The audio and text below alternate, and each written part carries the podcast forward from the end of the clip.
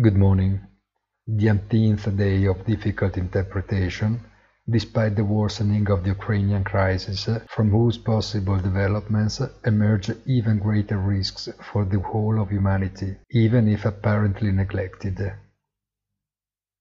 Volatility remains high and moves quickly and frantically between the different asset classes, depending on the developments of the war theater and the expected fallout on prices that could arrive from it, both in a positive and negative way. President Biden's European mission ends today, while the Chinese position remains neutral at the international level.